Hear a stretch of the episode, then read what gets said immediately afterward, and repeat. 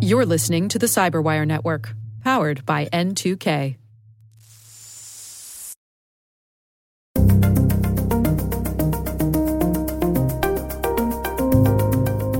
If, if a lot of, let's say, tech companies or, or generally people are unemployed, uh, right, if tech companies have layoffs, what might end up happening is that people will have to turn to crime in order to make money. Hello, everyone, and welcome to the CyberWire's Hacking Humans podcast, where each week we look behind the social engineering scams, the phishing schemes, and criminal exploits that are making headlines and taking a heavy toll on organizations around the world. I'm Dave Bittner from the CyberWire, and joining me is Joe Carrigan from the Johns Hopkins University Information Security Institute. Hello, Joe. Hi, Dave. Got some good stories to share this week. And later in the show, Dov Lerner, he's security research lead at Cybersixgill. We're discussing dark web market dynamics, particularly how things have uh, been affected by inflation. All right, Joe, uh, before we dig into our stories this week, we've got a bit of follow up here. Uh, why don't you start things off for us? We do indeed. Just a reminder that if you're listening to this show the day it comes out, that next week I will be at the Grace Hopper Conference. So I invite you to come by the JHU booth and introduce yourself. Uh, of course, that's just an invitation. You can totally ignore this if you like, as most people do with my invitations, Dave.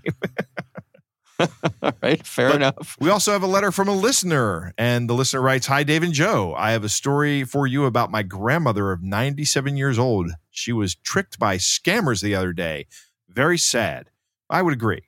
Uh, you know, these guys don't care who they go after, and they don't have a problem going after a 97 year old woman. Hmm. Uh, but the, the, story continues. She lives on her own in in Stockholm, Sweden, uh, and is pretty much the least technical person that uh, that you have ever met. The last piece of technology she purchased was a microwave oven in the 90s. Okay, so that's pretty non technical, Dave. Um, so the it's still flashing 12, 12, 12, 12. so the use of bank cards is an uncomfortable concept for her. Uh, living in Sweden, you must have a debit card as cash is increasingly not accepted. Now that's interesting. Hmm. I don't know mm-hmm. how that would fly in the United States. Um, but in Sweden, apparently, it's it's very accepted, and you have to have mm-hmm. a debit card. So the other night, a man, a smooth voice, uh, calls her, claiming to be from the Bank Card Central. There are no such organizations. Saying that someone had withdrawn a value equivalent to about $60 from her account, and he has been tasked to help her reimburse that same amount. They spoke for 45 minutes, and he not only manages to make her reveal her PIN code, he also convinces her that a colleague will need to drop by to take photos of her jewelry collection. Hmm. A lady then rings the door and is led into the apartment. My grandmother shows her where her jewelry is kept and allows the lady to take photos. The man is still on the phone and diverts my grandmother while the lady disappears with both jewelry and bank card. She immediately hmm. realizes that she has been robbed and calls my mother for help, who in turn calls me. 45 minutes after them leaving her apartment, I block the bank card, but it's too late. They've already managed to withdraw a maximum amount of 1,500 United States dollars in total from four separate ATMs. It's tragic. Hmm. She is completely devastated and feels stupid for falling for their scam, especially after hearing from her friends the same day that they had tried the scam on other elderly people in the community and failed. Thanks for a good podcast. All the best, Pel or Pele. Hmm. I don't know how that's pronounced. I'm sorry. Yeah. Yeah. Yeah. This is terrible. I've heard stories of other people who have lost jewelry. And the, the thing about losing jewelry is when, when you spend time acquiring jewelry, your, your plan is I'm going to pass this down to my children and my grandchildren.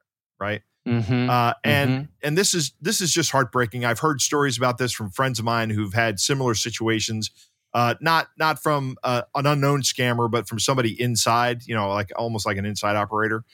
Um, and it it's heartbreaking to me because I, I, think of all the times I've I've seen people going, "This was my grandmother's ring." Well, now this lady doesn't get the chance to have her grandchildren say that. Um, right. And, I don't know. Right. This family is kind of important to me, and you know, being able to remember family is very important to me. And this is yeah. heartbreaking. I find this very, uh, very sad indeed. So I'm sorry that this yeah. happened. Keep an eye out for it. Uh, the hard thing about this is that you know this lady is 97 years old, and and you think about the time that she grew up in. Uh, there was no such thing as an ATM when she was a kid, or even when she was an adult. For most of her adult life, ATM started in the Mhm. '80s, right? Mhm. Um, yeah. That was that was only 40 years ago. Uh, so for she's 97. So for the vast or for the majority of her life, there were no ATMs. Right, right. The thing I, I think about with this, in terms of being able to forewarn your friends and relatives and, and loved ones, is uh, you know, what if the, the thing, letting a stranger into your house, Yes, right? bad idea. Uh, obviously, a, a big red flag, a, a bad idea, but uh, I would say remind your loved ones that before they let a stranger in their house, to uh, have someone else with them, you know, a neighbor, a friend, a loved, preferably a, a child. Now, if, if I don't know how far away this woman was from her daughter, from her grandson, or or whatever, but yeah, um, even having more than one person uh, to be able to to first of all run it by them, right? Because that would probably have nipped this in the bud. right. But also to have another person with you, it just never. Just thinking particularly of a of an elderly woman. I mean, it it could have been a lot worse, and um, we're happy it wasn't. Right, But, uh, right. you know, it's another thing you could do to try to slow things down, and it could also um, put the scammers off if you say, "Oh, well, you know, yes, you can come over, but uh, I'm going to invite my son to meet you at the door." You know, they may think twice about, "Oh, you know, I'm going to have to deal with someone else." Right. Who knows? But that's that's one thing that might help. Yeah, yeah. I mean, it, this guy on the phone got her into a rhythm and quickly got her under his control using these Yeah. techniques that we talk about from time to time. Immediately scaring her with a sixty dollar loss and trying to and and I'm here to help. It's what I call the the social engineering one two punch. You've got you've got a problem. I'm going to help you solve it. Um, Mhm. and it it's remarkably effective. Uh, and in fact, it's a marketing technique. When I talk about this in my talks, I say uh, it's a legitimate marketing technique. You think back to Steve Jobs when he said, "You have all this music that you can't take with you anywhere." I have an iPod, right. and everybody went, Right. "Ooh, I'll take the iPod, Ooh. Steve." right, shut up This- and take my money. right, exactly. This is the exact same uh, psychological trick as marketing that marketers use, and it's effective Yeah. and it works really well. Which is why uh, this guy, your grandmother, is not stupid, you know. And I understand exactly why she feels that way. Whenever, whenever we get scammed about uh, on anything, we always feel I should have seen that coming. But you know, Mhm. it's you're you're not in the right frame of mind to think to to uh, to defend yourself in these cases. Uh, this is why Yeah. we say slow down, stop, talk to somebody. Yeah. All right. Well, thank you for sending in that story. Of course, we would love to hear from all of you. You can email us. It's hackinghumans at thecyberwire.com. All right, Joe, let's dig into our stories this week. Why don't you start things off for us? I will. This one comes to us from a listener named Kyle who sent this to us, and it is a blog post from Jeffrey Appel. And uh, I have to get down into the weeds a little bit. I, I know that we try not to be a technical podcast, but uh, I do have to. I'll explain a little bit, and I'll try to explain this as best I can in layman's terms. Um, but there is an issue with the web, and in that the web is what we call stateless. Now, what does that mean? Uh, that means when you make a request to a web server, it opens up a communication channel, and the web server will accept a communication from just about anybody. Uh, and then once you have received everything from the web server, that channel shuts down, generally speaking. Uh, now, there are other things that you can keep on the back end that actually uh, establish client server connections. But the web part of it, the HTTP or HT, uh, yeah, HTTP, that's what it is. Uh, that part is over and done with. So if you think about other ways of logging into things, like if you think about when you uh, back in very long time ago when we, we would have terminals that would connect to uh, other computers, like uh, Hmm. that are very much like SSH or or even Telnet. Those were not stateless. You would open a connection and you'd stay on that connection during your entire interaction with the server. So you would have what's called a session uh, where you would authenticate and you would, uh, when you were done, you'd, you'd close the connection and then the the uh, the session would be over. But the web Hmm. can't do that because every single connection to a web page has to be a new connection. So they have to have something uh, that maintains the session at a higher level on what's called the OSI model. And if you look up the OSI model, you can see there's the uh, different layers of connectivity. And I, I, like I'm trying to do this without getting technical, so um, it's it's kind of kind of difficult. But so in other words, the the party responsible for maintaining the session is not the uh, you know the the layer of the network. It's actually the web browser maintains the connection along with the web server based on a, an agreed upon set of data that are stored in these cookies. So this is why mm. cookies exist on a web server. Uh, now, hmm. cookies have been terribly abused by tech companies to essentially track us and build models of us, but that's that's a story for another day. Um, but the if you have the cookies, you have the session. So that brings me to this blog post from Jeffrey Appel. Hmm. The title of the blog post is Protect Against AITM MFA phishing attacks using Microsoft technology. Uh, hmm. So it's talking about a new set of phishing attacks, and this AITM is what they call attacker in the middle, and it is being used to bypass multi-factor authentication. Now, hmm. in the past, I have talked about um, multi-factor authentication, and basically there are three different layers of it, or three different types of it, or levels. There is the uh, one-time password that gets sent to you via an SMS message. Then there's a one-time password that is uh, time-based, time-derived. That is, you agree upon a uh, a seed and based on what time it is you'll have a different number. You've all seen these. We've all seen these. Either these are the applications on your phone like google authenticator or microsoft authenticator or they're also mm-hmm. the little keys that you have that you take with you like from h uh, uh, hid or uh, from from uh, rsa they, the little tokens that come up with random numbers every now and then. Um, right. they're actually pseudo random numbers. But both of those are being attacked in this uh, in this phishing methodology so, what these guys do, there are these three kits that Jeffrey is talking about here. Three phishing kits that are specifically crafted to work as proxies to when you when you receive the phishing email the only clue that you have that you're on a phishing email or a phishing website is the URL everything else looks exactly the same because the proxy is sitting in the middle acting like a essentially a proxy web server for you. In other words, it goes out to whatever site you're being phished for and collects the web page and then passes it back to you as a served out page. And it doesn't have to do anything. And these are very common and very old technologies that are out there. They're just being used mm-hmm. maliciously now. So when you log hmm. in, it goes back to whatever service it is that you're logging into and gets logs in for you, gets the session cookies, and then once you you can actually continue to operate using this proxy. But at any point in time these guys can take those session cookies and be off on their way right? Hmm. and they can do whatever they want. It's so they have control of your session. Now let me let me ask you a question dave. Uh, when hmm. you log into gmail how long is your session good for? The dave? end of time right. Okay. At the end of time. That's right. That's what I'm thinking about this. You know, I, I have very few websites that that when I go to they they time out. Basically, all my financial websites will eventually time out. But like my Gmail account, it right. doesn't time out. My uh my my Microsoft uh you know my Microsoft login for my personal stuff that almost never times out. I mean, it's mm-hmm. it's amazing how long these things last. So if these guys can get into like your enterprise domain or whatever, uh, and they can they can steal your um they can steal your uh, your session. They have a session for as long as you do.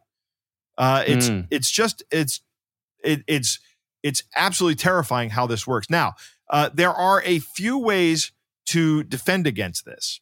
And I want to talk about the uh, the lists that Jeffrey puts in here.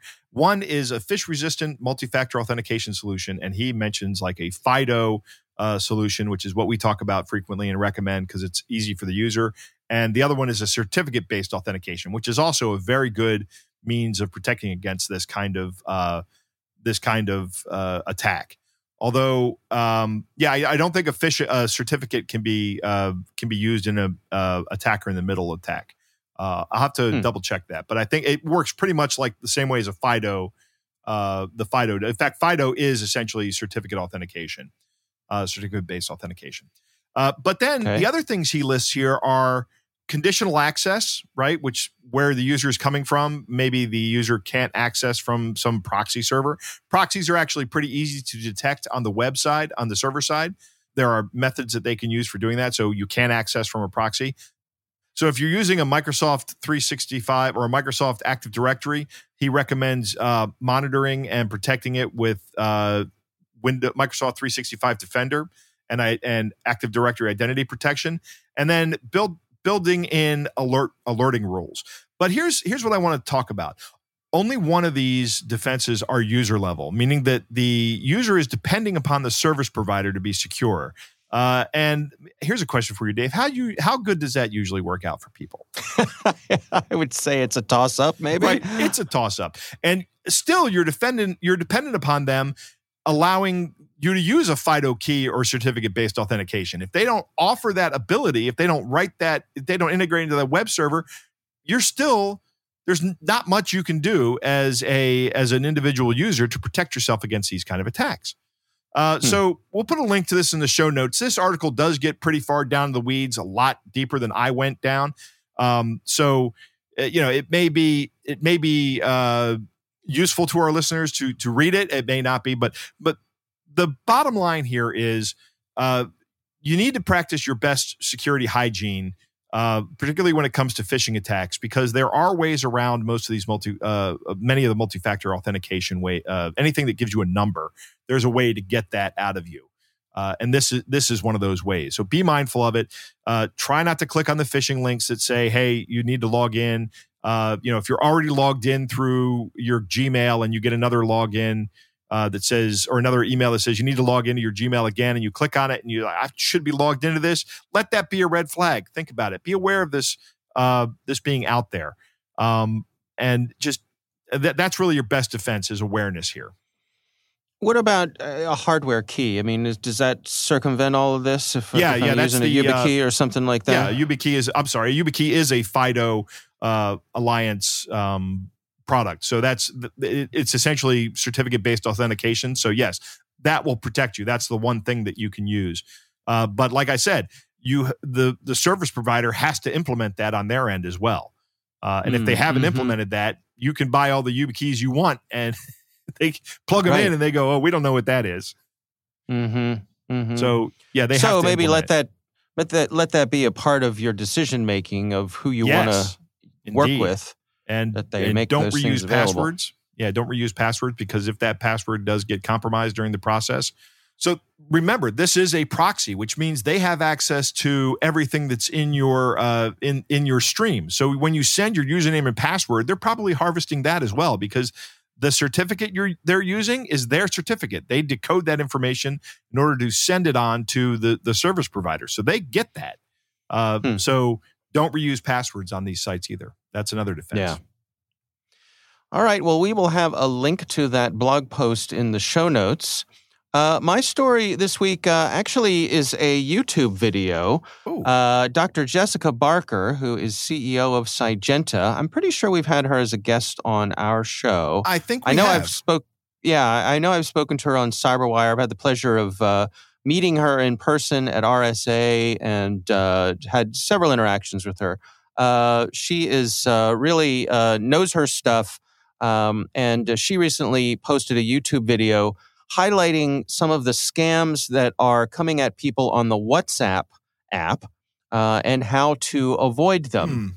Hmm. Um, so, WhatsApp is one of the most popular mobile messaging apps in the world. Uh, they mm-hmm. say that they have over 2 billion active users. Seems like a lot.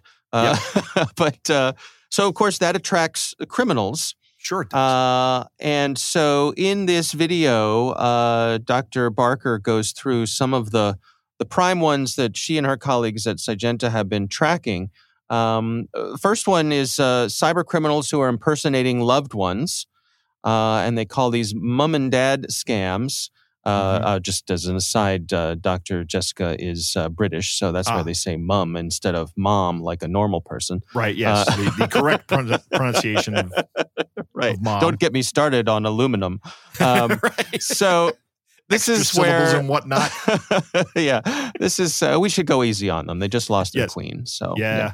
Um, so this is a form of impersonation fraud where a cyber criminal pretends to be a loved one in order to protect, in order to trick the relative into having them send money. So they'll contact a WhatsApp user, um, say that they've lost their phone or they've got a new number, and then they'll convince them that they're in some kind of uh, need, some kind of immediate financial need, and they'll ask for cash. And of course, it's all a scam. right. This is Uh, very of- similar to the phone calls that come in. You know, Right. like the, the grandparent phone calls. It's Yeah. the same scam, just on a different platform. Yeah. Uh, another one, uh, not completely unrelated to what you were talking about, is a two factor authentication scam.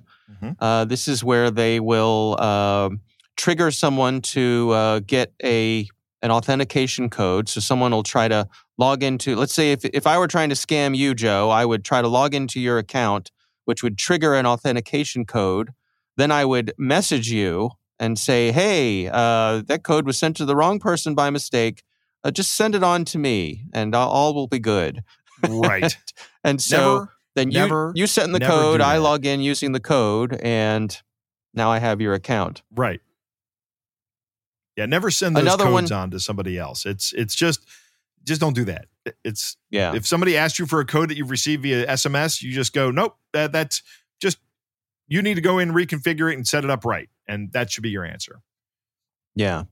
And then another one that she covers is uh, they refer to as fake links and the fear of missing out, good old FOMO. FOMO. Um, this is uh, where they will uh, send you some links and and say that you uh, you could uh, win a prize or get a special offer from a well-known brand. Um, sometimes they will uh, play on fears. You know, they did this with COVID nineteen, where they'll send you a message that says you've been exposed to one of the variants. Um, sometimes they'll again play on that fear of uh, missing out uh, where they'll say that, oh, there's a special version of WhatsApp that you can download. Uh, this is only going out to a few special elite people who get to test it out first. And of course, there is no special version of the app. They're just trying to get you to click through to get your Right. log on credentials and steal your account. Or possibly have you install a malicious version of the app. Absolutely. Um, so uh, I think the the usual sorts of uh, advice here uh, that we always talk about, of course, two factor authentication is important. Uh, Mhm. don't share those verification codes, as you mentioned, right? um, and double check if someone claims to be a loved one. Try to verify it in another way. Give them a an old fashioned phone call uh, and uh, try to connect with them outside of the app with which they are trying to uh, get the request for the money. Right. So when you when you get this, they're going to say, "Well, I can't talk to you because I I've lost my phone." Call the number anyway and see if your loved one answers. Because if your loved one Mhm. answers and they haven't lost their phone, It's a good point. That's a good point. Yeah. And you can say, well, maybe I'll, uh, you know, maybe I'll help find your phone by calling Right. it. Maybe someone. I'm going to call it It'll right now and see if anybody's picked it up. Yeah. See if it Yeah. because yeah, I, I I can't tell you. I've I found a number of phones and uh, usually I pick them up and I just stand around or you know w- do what I'm doing, go about what I'm doing, and that phone rings right because Mhm, that's the mhm. first thing you do when you lose your phone. And uh, I answer it and I go, "Hello, I found your phone," and they go, "Oh, good." I say, "Where where would you like me to take it?" And you know That's right. And That's right. that's how it goes. Yeah, I've heard folks also say that if you find uh, an iOS device, you can use uh, the uh, woman who lives inside the device, whose name I'm not going to mention, so as to Right, not yeah, trigger every that. device within listening distance of me. But if you summon the little woman who lives inside the device and say, "Call mom," um, if you have, if mom's listed in your contacts, it will call mom without having to unlock the phone, and so Right. you can try to connect with the person that way. Yeah, that's good. All good right. idea. Well, we will have a link to Dr. Jessica Barker's uh, YouTube video here. Again, she is the CEO of Cygenta. Uh, definitely worth a look there, and also worth sharing around to your friends and family. It's a it's a good, concise guide, and uh, one of those things doesn't take a lot of time, but you can get a lot out of it. So we'll have Yeah, that think- in the show notes. I think that's a great idea. Have have you know set, put this on on your social media pages. Go, hey, look at what Dr. Jessica Barker says. Spread this word. Yeah, I, when people make when people like like Dr. Barker make videos, and when Rachel Toback makes a video, uh, and you see that, share it, share it with people because usually they're good videos and um and and they they convey everything in a great, like you said, concise and uh, abbreviated form. Just to, just Yeah. it's like training, Dave. It's training for the masses, but it's fun. right? And it's fun, and which training should be. Training should be fun. right, right. All right, Joe, uh, it is time to move on to our catch of the day.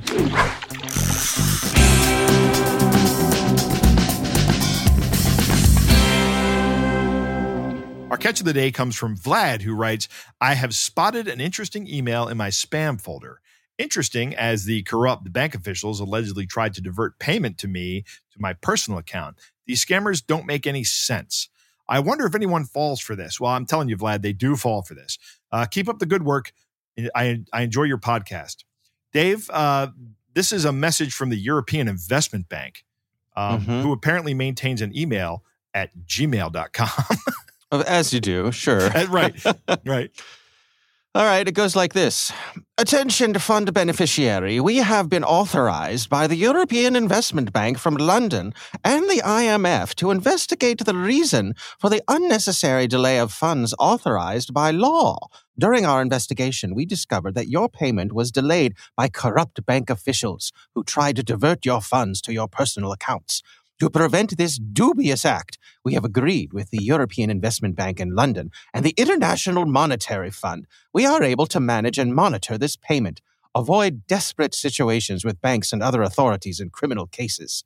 We have received an irrevocable payment guarantee for your MFI payment. We hereby inform you that the European Investment Bank has decided to reimburse you in the amount of US dollars $1 million and transfer it to your bank account by bank transfer via.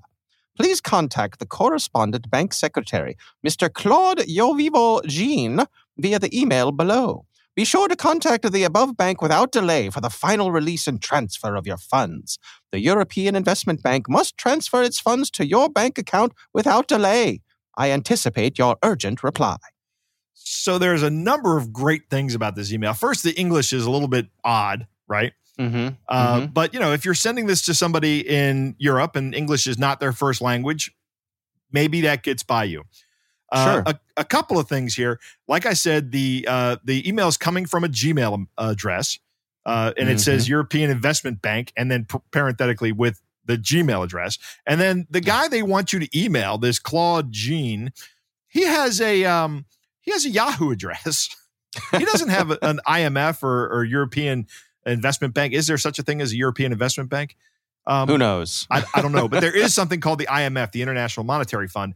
Uh, they, as far as I know, they don't do like individual banking stuff. They're like national uh, lending. I think like lending to countries. Isn't that right? Yeah.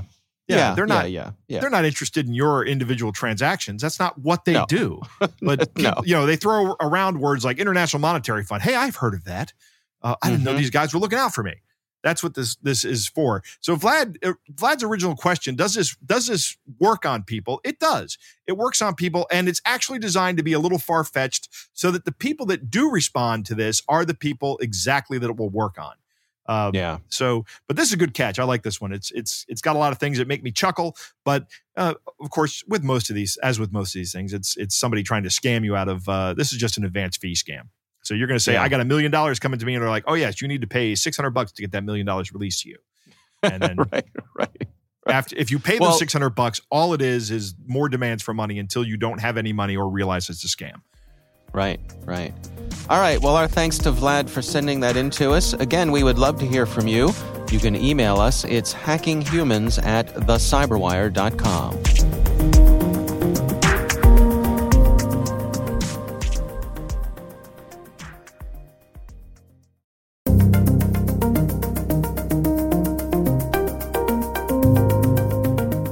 I recently had the pleasure of speaking with Dov Lerner. He is the security research lead at Cybersixgill. And our conversation centers on the dark web, uh, some of the dynamics there, and how they're dealing with inflation. Here's my conversation with Dov Lerner. So, the dark web is a huge economy, right? No one can really know the full size and scope of it. Um, but there's a tremendous amount of transactions that take place over the dark web, money that goes back and forth. Um, the reason that we can't see it is because while actors write on forums, they're buying something, selling something, markets sell things as well. A lot of the transactions happen over direct messages. So um, I think any researcher of the dark web needs to be humble and honest and know that there's way more happening than any uh, person can have visibility into. Having said that, the market dynamics of the dark web, two things I can say are that um, while the transactions in the dark web are let's say consummated in cryptocurrency meaning when actors are buying or selling they're going to be paying in cryptocurrency generally bitcoin but also ethereum we see a lot. Prices are listed in dollars. And that's important because when a price is listed in dollars that means that uh, it's um, resilient to the volatility of cryptocurrency and I think that was there by design because this isn't the first time that crypto has crashed. It's also gone way up, right? So Bitcoin and other cryptocurrencies are not good for being the listed price of things, right? Because that makes them change value. So if someone's selling malware, if someone's selling access to a system, if someone's selling narcotics or weapons, the prices are listed in dollars. And that makes the dark web much more resilient to inflation or, or let's say fluctuations in, in cryptocurrency prices. And is that something where the, the buyers and sellers uh, learn that lesson, or, or has it been set in dollars from the outset? It's seven dollars from the outset. Um, as long as I can uh, look back, items are listed in dollars.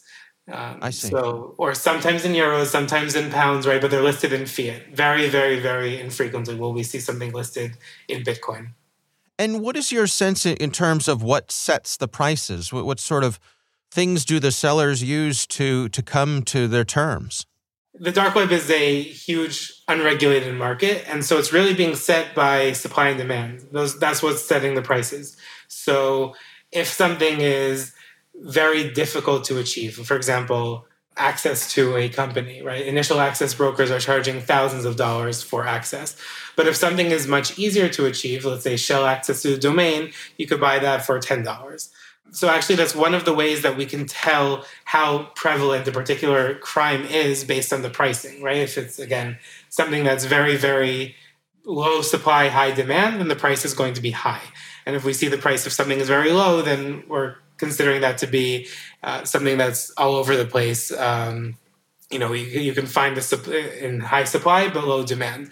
So actually, one one example of this is compromised credit cards.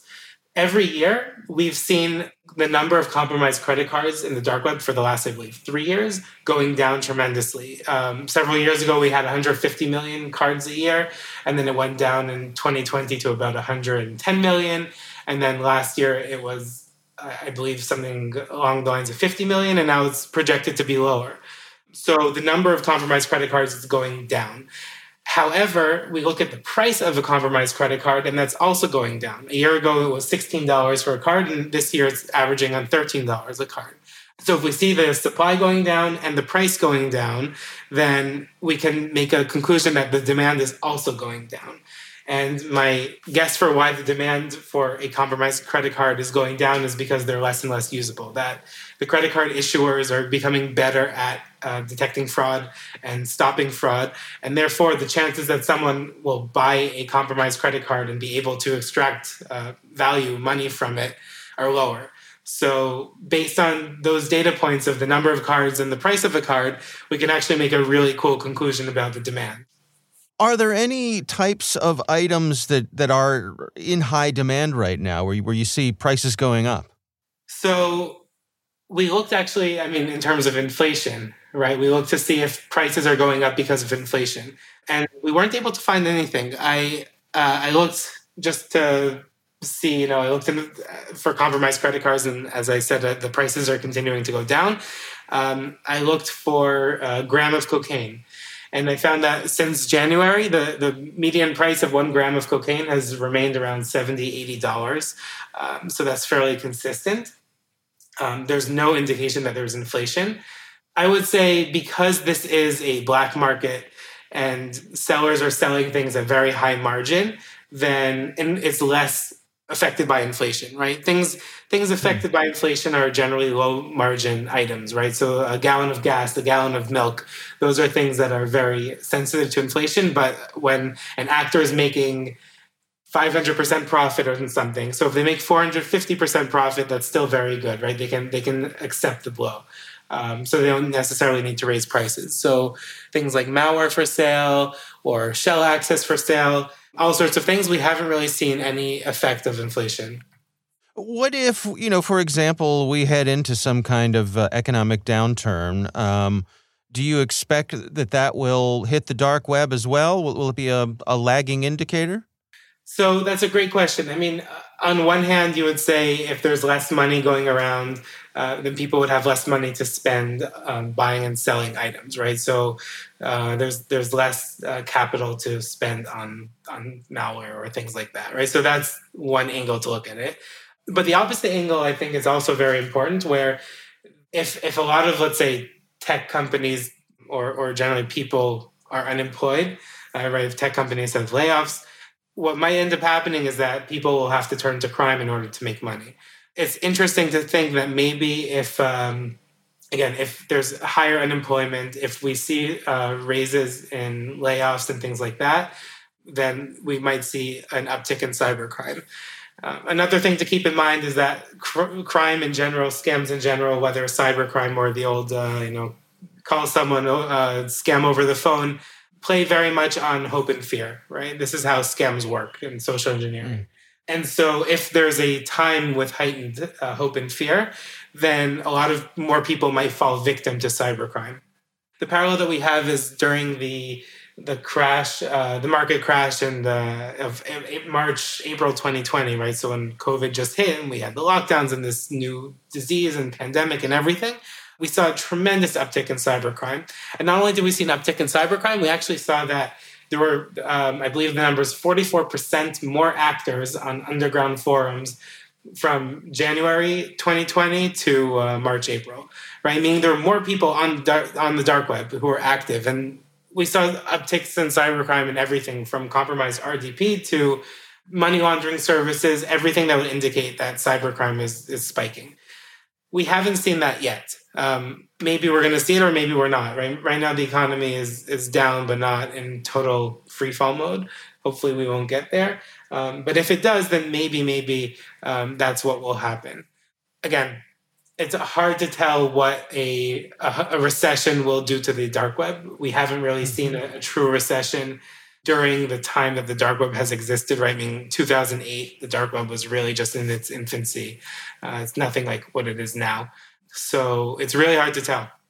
To what degree does law enforcement loom over the dark web, you know, if at all? Um, so law enforcement is definitely watching what's going on. A lot of the uh, the issues are that these markets and these actors are so there are just so many of them that law enforcement can't go after everyone. So while we saw that, for example, the, the federal government, the U.S. federal government went after some of the larger ransomware groups, and those are the groups that are stealing tens of millions of dollars from companies, hundreds of millions of dollars. Um, so that will get the attention of the federal government.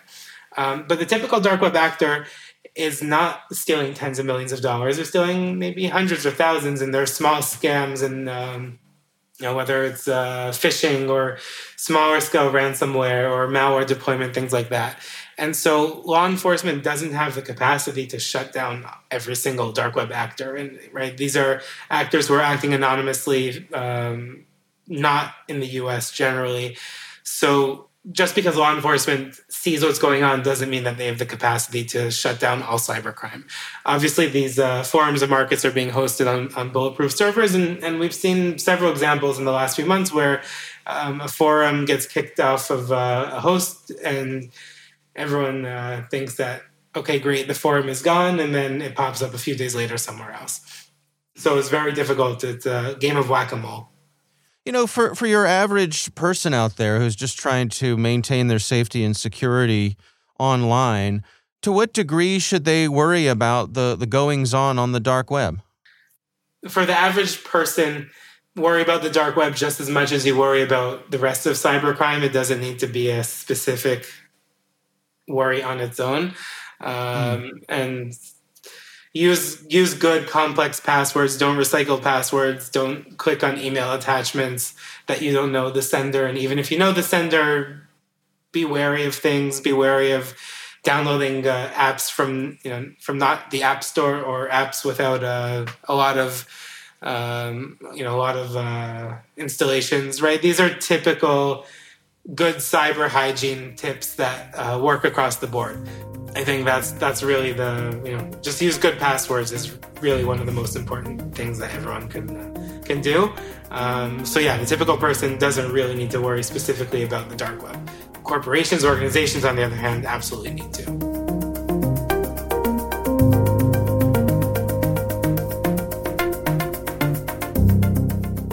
Joe, what do you think? That you know, Dave, I haven't used this catchphrase in a long time, but that was a great interview. Thank, thank I've you. actually tried to stop using that because it sounds like I said that every single time. But anyway, no, that was a really great interview. I am I'm always absolutely fascinated by the economics of of the of the dark markets that that are out there, the nefarious, the criminal mm. markets. Uh, and yeah. and Dov makes a great point here. We don't know the size of these markets.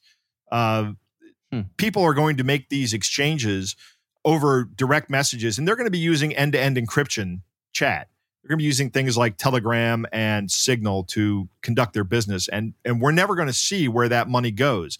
They don't. It's not like when they when there's a dark market, these guys get on there and go, okay, give me your your Bitcoin address, and I'll send you send you some Bitcoin, and you send me the cocaine. That's nobody does that, right? They they have that conversation on uh, on Telegram or on Signal, right? Yeah. Um, yeah. I find it interesting that the prices are listed in dollars uh, and less frequently in euros and pounds. But it's nice to know the dollar is still king, Dave. Uh, okay. But it's interesting that they do it in fiat currencies because Bitcoin and other cryptocurrencies are very volatile. And these guys, you know, in the end, these guys are just like every other criminal. They they are interested in money. They're not interested in Bitcoin. Uh, Bitcoin is just a means to an end. Um, right. And the market is just like any other market. These prices are set by market forces. And I really, really, really was interested in what he said about credit cards. They're becoming hmm. more difficult to compromise. Uh, and then they're also becoming more difficult to use once they're compromised.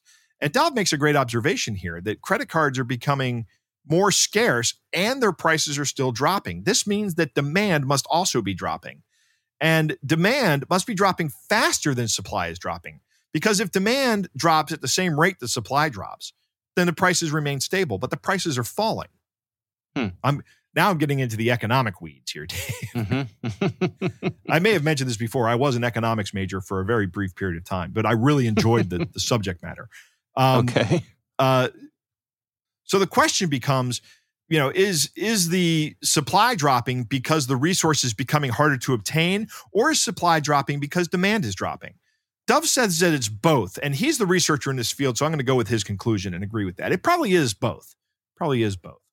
Um, if prices are not going up due to inflation, uh, then prices are actually going down. That's another another point I'd like to make. That's another mm. holdover from my economics days. Uh, you know, because your your buying power for a dollar is decreasing every time um, every time inflation rises, and high margin items can absorb profit a lot. And there is a lot of margin in these products. That's a, a, you know cocaine, any drug, any drug. The biggest cost of of producing that drug is moving it. Um, mm. You know, mm. the drugs like cocaine in particular. Uh, I, there's a, a great show that's on National Geographic called Drugs Incorporated that you know shows you the outline of all these different drugs from uh, you know in the first couple of seasons they were it was awesome and because it had it took a, an uh, you know a um, a disinterested view of the economic situation and or of the of the pro, the business process and the economic situation for for everybody in the supply chain of of these various drugs. And i i thought it was absolutely fascinating. And yeah you're looking at a lot of human suffering uh, which which is is tough to look at. But if you if you can detach from that a little bit and watch I, I, I don't know. I'm, I'm digressing again, uh, as I always do. Well, thanks for uh, sharing. I love that show. It's a good show. um, but the point is that humanity is a continuum, right? And the vast majority of people will never turn to crime. But there are some people who live on the edges who would rather not be criminal, but will be if they need to be. Mhm. Um, so you know, there's always going to be the criminal element, the people that just go, "This is what I do, and I'm gonna I'm gonna do this stuff until I get caught." Uh, and then there's the people that live in that little gray area between uh, between uh, the rest of society, and they go, "Well, maybe I could be criminal." So yeah, this will increase uh, increase crime, uh, and and they're going to use things like the hope and fear. A large uptakes in t- cybercrime occur when there's a large crisis, and Dov cites the the um, pandemic. That was a huge spike in cybercrime. Uh, something else that's going to happen very soon, and it has to do with hope, is uh, and we're go- I've, I think we're already starting to see these kind of attacks. The the Biden administration has done student loan forgiveness, so it, so a large percentage of the population that has student loans can get ten thousand dollars or or twenty thousand dollars forgiven. Uh, Right. You are you are absolutely going to see people reaching out to you trying to scam you out of money for this because that's this is another opportunity and these guys watch the news they know what's going on uh, Yeah. so if anybody calls you about that don't listen to them that's not how you get student loan forgiveness. Um, nobody's going to the government will never call you to give you money. You always have to apply for it. Uh, law enforcement is out there but they're not looking at the small actors. They're only you know these small actors that only steal hundreds of thousands of dollars. They're going after the people that steal millions of dollars. It's chump change dave the, the listeners to this podcast probably do not need to specifically worry about the dark net and what's going on there in particular. Just understand that it, it that it exists and this is where bad guys are buying and selling and interacting. Uh, it's not where they attack you from. Uh, corporations should keep an eye on it because this is where they're going to be trading the information they steal from you. Uh, this Right. is where they're going to be discussing that they're targeting you. But an individual person probably not probably not so much uh, you know you don't need to spend a lot of a lot of sleepless nights worrying about the dark web uh, Yeah. just understand that that's where the information about you is going to come from and it's more important for you to be aware of the the actual attack vectors that you know things we talk about on this show. Yeah. uh, and then uh, finally he talks about underground crypto exchanges. These the he was watching like 30 30 some of these things and they're all gone now. Every single one of them is gone. Again it's market forces. People hate losing money and bad guys are no different. Uh, if they see that their cryptocurrency is being devalued they're going to try to turn that into fiat currency as quickly as possible um, i don't know how they do that with uh, with an underground exchange uh, you know, also, I don't know how much I would trust an underground exchange. An underground exchange is a great opportunity for an exit scam. Um, Yeah. You know, sure, give me your money, I'll hold on to it, and then just disappear. Uh, because as we say many times with cryptocurrency, if you don't own the keys, you don't own the crypto. Somebody else does. hmm Yeah. All right. Well, our thanks to Dov Lerner from Cybersixgill for joining us. We do appreciate him taking the time.